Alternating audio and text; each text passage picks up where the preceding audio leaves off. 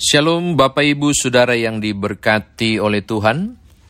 Saya Pendeta Nyoman Jepun, saya mengajak saudara untuk membuka kitab Kejadian pasal 25, Kejadian pasal 25. Kita akan membaca ayat 29 hingga ayat yang ke-34. Kejadian pasal 25 ayat 29 sampai 34. Mari berdoa sebelum membaca dan merenungkannya. Ya Yesus Kristus, Juru Selamat kami, sumber segala hikmat dan pengertian, anugerahkanlah kami pengertian ini untuk memahami kekayaan firman Tuhan sebentar, lalu mampu mengerjakannya. Demi Tuhan Yesus Juru Selamat kami berdoa. Amin. Kejadian pasal 25 ayat 29 hingga ayat yang ke-34 berbunyi demikian. Pada suatu kali, Yakub sedang memasak sesuatu. Lalu datanglah Esau dengan lelah dari padang. Kata Esau kepada Yakub, "Berikanlah kiranya aku menghirup sedikit dari yang merah-merah itu, karena aku lelah." Itulah sebabnya namanya disebut Edom. Tetapi kata Yakub, "Jualah dahulu kepadaku hak kesulunganmu." Sahut Esau, sebentar lagi aku akan mati. Apakah gunanya bagiku hak kesulungan itu? Kata Yakub, bersumpahlah dahulu kepadaku. Maka bersumpahlah ia kepada Yakub dan dijauh jualnyalah hak kesulungannya kepada kepadanya. Lalu Yakub memberikan roti dan masakan kacang merah itu kepada Esau. Ia makan dan minum, lalu berdiri dan pergi Demikianlah Esau memandang rendah hak kesulungan itu. Demikian firman Tuhan, saudara saya dikatakan berbahagia jika mendengarkan firman Tuhan ini merenungkannya, istimewa melakukan dalam hidup beriman kita. Bapak, Ibu, saudara kekasih dalam Tuhan, saya percaya kisah ini sudah sangat saudara tahu, mengerti alurnya, bahkan juga sudah banyak di antara saudara yang mengambil kesimpulan siapa yang layak disalahkan, siapakah yang terlibat dalam penipuan, hak kesulungan, dan seterusnya.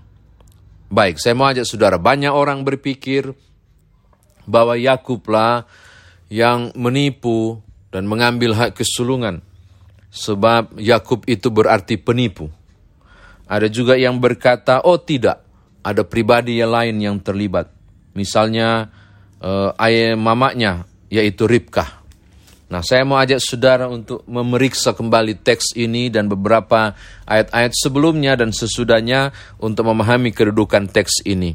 Yang pertama, Ribka itu mengandung dua anak kembar. Anak yang paling tua disebut Esau. Lahirnya berbulu. Ia disebut Esau.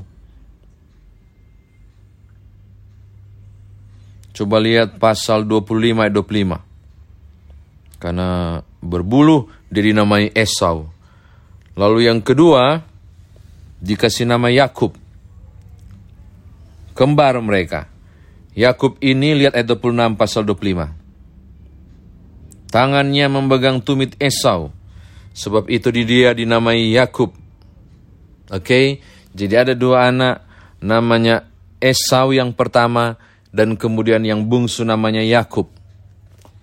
Yakub ini artinya memegang tumit. Lihat ayat 26. Jadi kalau banyak orang bilang, apa arti Yakub? Oh Yakub artinya penipu. Salah. Itu tidak benar. Yang benar adalah Yakob. Kata Yakob ini atau Yakub, Jacob, Jacob dalam bahasa Inggris, Yakob dalam uh, bahasa Ibrani, itu bukan penipu artinya. Kalau saudara baca pasal 25 ayat 26, kita tahu artinya pemegang tumit atau yang memegang tumit. Itu arti Yakub. Tetapi Bapak Ibu ini yang menarik. Dalam peribahasa mereka, orang-orang eh, Israel zaman dulu, memegang tumit itu berarti akal bulus. Merencanakan sesuatu yang jahat atau disebut menipu. Sehingga orang akan bilang begini, kalau dia dihianati, dia akan bilang begini, saya pikir kita bersahabat, Saya pikir kita bagaikan saudara. Tetapi kenapa engkau memegang tumitku? Artinya, mengapa engkau hianati aku? Mengapa engkau menipu aku? Mengapa engkau merancangkan yang jahat bagiku? Begitu.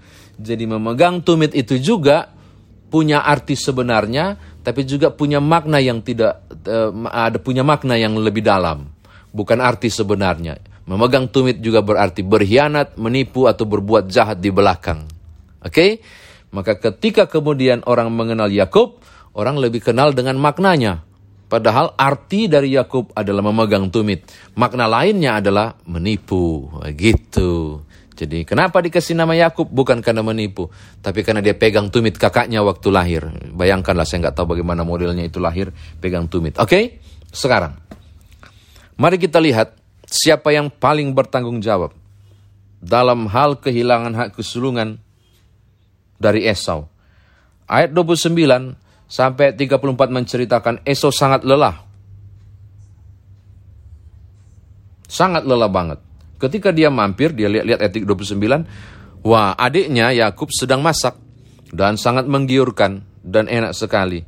Lalu dia bilang, bagi dong sedikit. Yakub bilang, no, no, no, no, no. Jualah dulu hak kesulunganmu. Baru saya kasih kau. Saudara tahu, ini menarik. Ini jawaban Esau. Sebentar lagi aku akan mati. Apa gunanya bagiku hak kesulungan itu? Garis bawahi. Apa gunanya bagiku hak kesulungan itu? Saudara tahu, hak kesulungan itu diberikan Allah. Dalam tradisi Israel, hak kesulungan itu berarti bahwa dialah yang akan mewarisi berbagai hak kepala keluarga dari bapaknya ketika bapaknya mangkat. Dia juga yang akan menjadi imam dalam keluarga ketika bapaknya tidak ada. Dialah yang akan memberkati seisi rumah, mewakili tangan Allah. Dia yang mendapatkan warisan lebih banyak, dua per tiga, dari jumlah saudara-saudara yang lain. Dia mendapatkan dua kali lipat dari kepunyaan saudara-saudaranya yang lain. Dia diberi hak untuk mengatur segala sesuatu di kaum keluarganya. Itu hak kesulungan. Itu yang dikasih. Lalu tiba-tiba, apa gunanya bagiku hak kesulungan itu? Sudah lihat apa gunanya? Apa gunanya?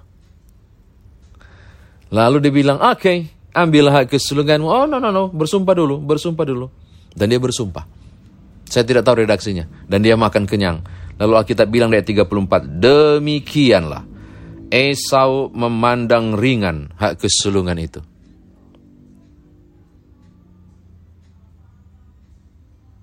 Sudah tahu makna memandang ringan. Memandang hina. Memandang rendah. Dia menghinakan hak kesulungan itu. Satu, oke? Okay? Kita mendapatkan sesuatu yang sangat penting. Bahwa hak kesulungan Esau hilang bukan karena tipuan dari es, uh, uh, Yakub.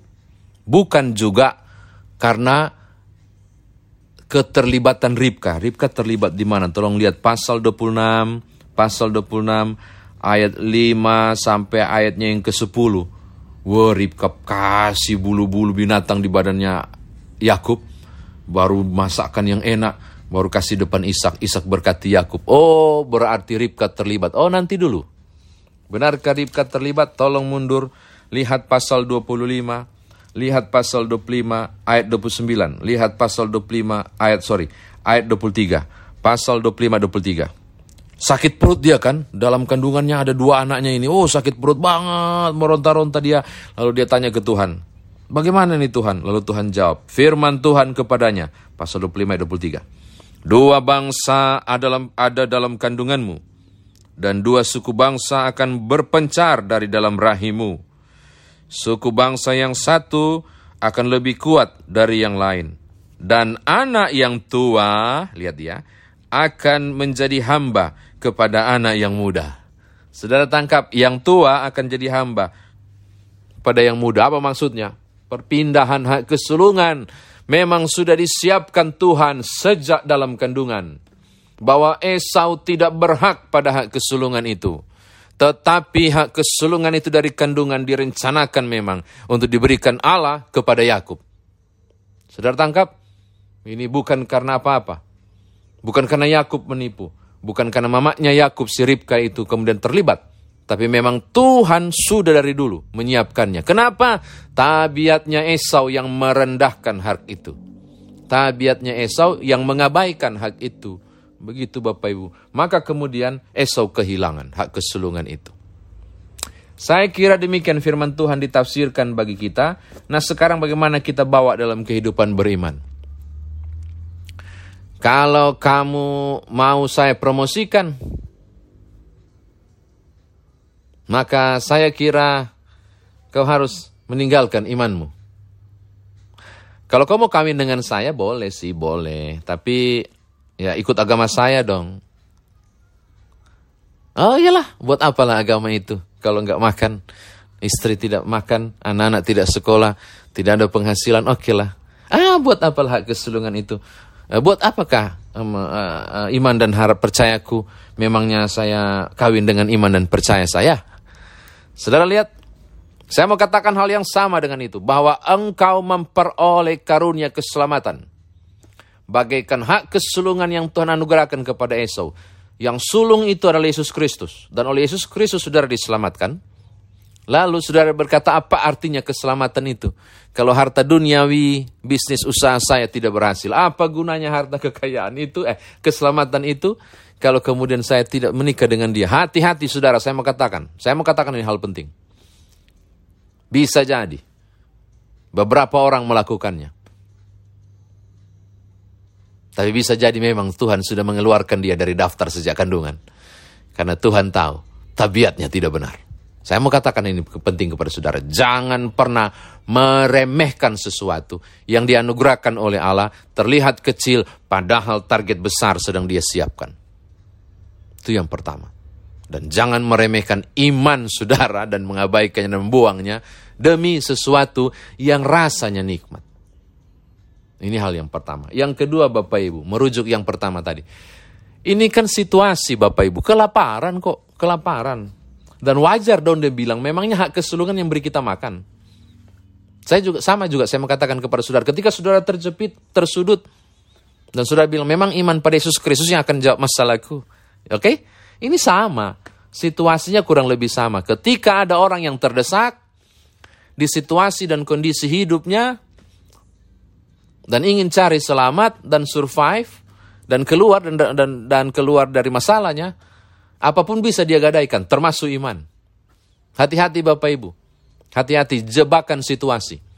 Hati-hati jebakan keadaan. Esau terjebak pada situasi Esau terjebak pada keadaan. Saya mengatakan hati-hati saudara, terjebak dalam situasi rumah tangga, terjebak dalam situasi kantor, terjebak dalam kehidupan bermasyarakat. Hati-hati, jangan buang hak saudara di kerajaan sorga. Demi nikmatnya sesaat. Anak-anak muda saya mengatakan, jangan kemudian menghilangkan kekudusan dalam diri saudara demi kenikmatan sesaat. Para suami, istri, siapa pun saudara, jangan hilangkan kekudusan rumah tangga saudara demi nikmat sesaat. Wanita idaman lain, pria idaman lain, atau apa pun bentuknya. Jangan kemudian memberi peluang kepada iblis merengut nikmat surgawi saudara. Dengan embel-embel, jika engkau menyembah aku, maka semuanya akan kuberikan kepadamu. Itu semua cobaan situasi dan konteks sudah dialami oleh Tuhan Yesus. Saya mengatakan menutup firman Tuhan ini, situasi dan keadaan bisa merengut saudara. Dari anugerah besar yang Tuhan berikan itu keselamatan. Berhati-hatilah. Oh berhati-hati. Jangan terjebak seperti Esau. Setiap orang harus pertanggungjawabkan pilihannya. Esau nggak bisa salahkan Yakub. Esau tidak bisa salahkan Ribka mamanya.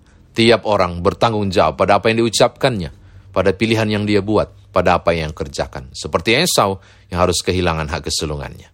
Tuhan berkati Bapak Ibu Saudara. Haleluya. Amin.